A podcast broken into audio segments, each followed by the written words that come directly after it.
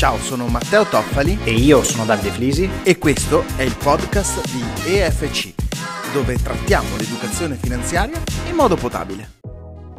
Eccomi, benvenuto nel nostro consueto appuntamento con il podcast di EFC.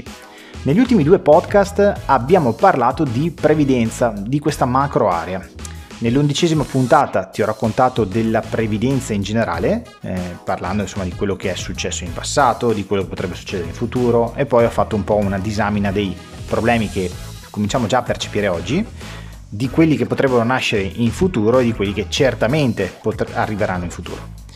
Nella dodicesima puntata invece ti ho raccontato dei tre pilastri che sostengono la previdenza in Italia e visto che in molti ce l'avevano chiesto, de- mi sono soffermato a parlare della previdenza complementare, entrando un po' nel merito, nel tecnico insomma dell'area di, questa, di questo secondo pilastro e poi di quello che possiamo trovare come strumenti sul mercato.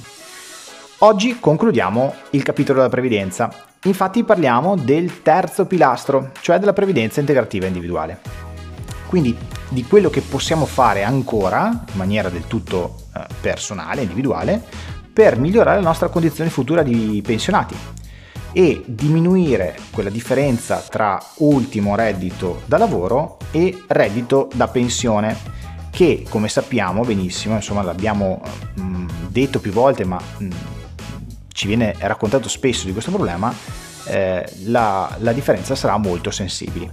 I dati ci dicono infatti che probabilmente la differenza sarà anche superiore al 50%, quindi tra ultimo reddito e reddito pensione differenze della metà, tanta roba, tanti, tanti soldi in meno. Ma partiamo dai concetti di base. Cosa si intende per previdenza integrativa individuale?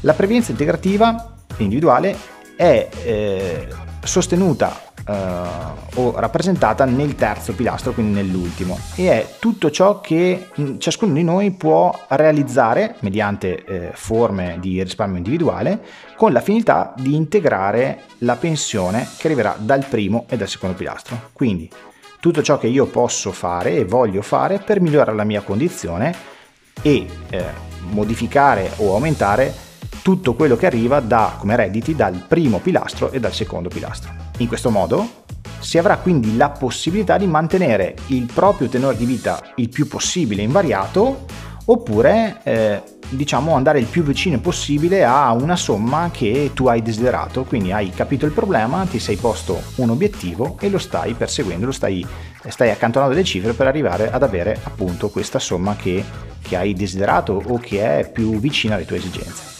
Infatti uno dei concetti che eh, ripeto sempre in qualsiasi eh, momento, nei webinar, negli incontri individuali con i clienti, negli incontri invece in aula, è quello di prendere consapevolezza con il problema e poi agire di conseguenza creando la tua strategia.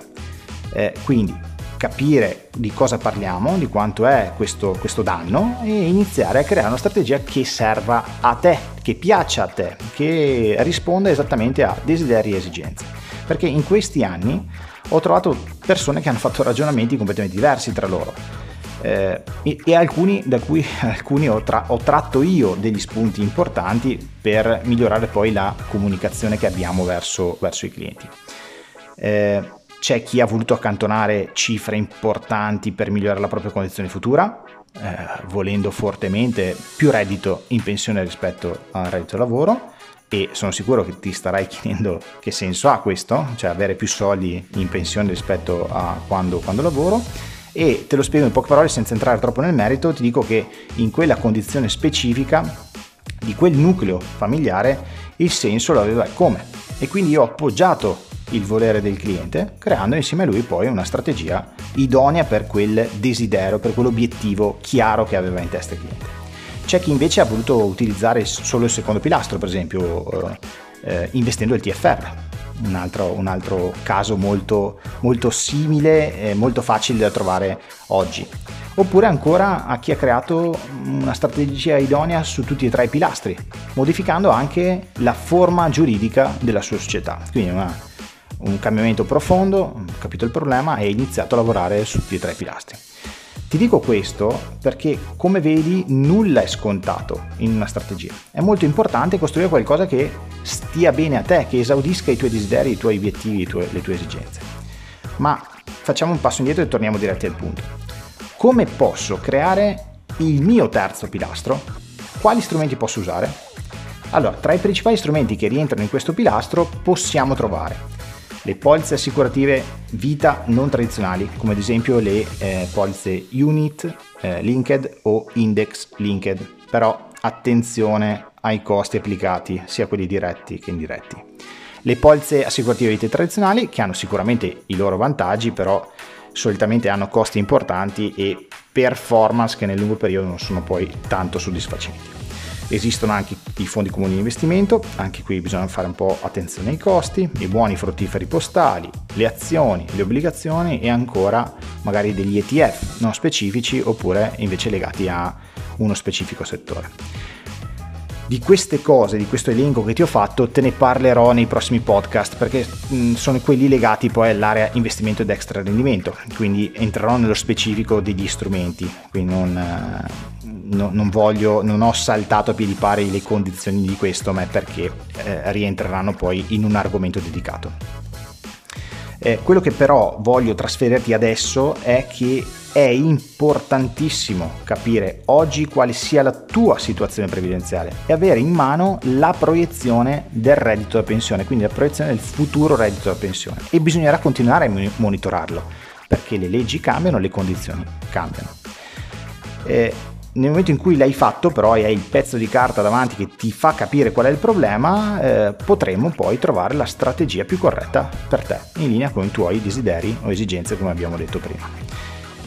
Infatti, eh, aspettare e rimandare è il vero guaio di questa situazione. Eh, pensare che manchi tanto tempo, per esempio, continuare a procrastinare è un vero peccato perché ti costerà molto di più cioè dovrai investire, accantonare molti più soldi con un orizzonte temporale più breve rispetto a una persona che agisce prima e usa il fattore tempo come un alleato.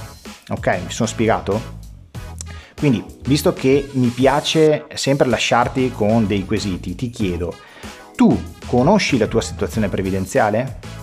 Hai la stima della differenza tra ultimo reddito lavoro e quello da pensione? Hai mai parlato con qualcuno che ti spieghi realmente il problema e non il prodotto o lo strumento? Ecco, questo è uno di, eh, di, quelle cose di cui io parlo molto con i clienti, cioè dobbiamo iniziare a parlare con dei professionisti che ci spiegano i problemi, le strategie, non eh, che parlino di prodotti o di quanto è bella l'azienda per cui lavorano. Adesso ti faccio un regalo enorme dicendoti fai subito quello che ti ho appena chiesto, fai immediatamente un faro luce sulla tua situazione previdenziale. Non aspettare più e agisci, diventa consapevole del problema. Aspettare è sbagliato e ti danneggerà in modo importante in futuro. Adesso ti saluto, ti invito al prossimo podcast perché inizieremo il lungo percorso legato agli investimenti. Ciao, alla prossima!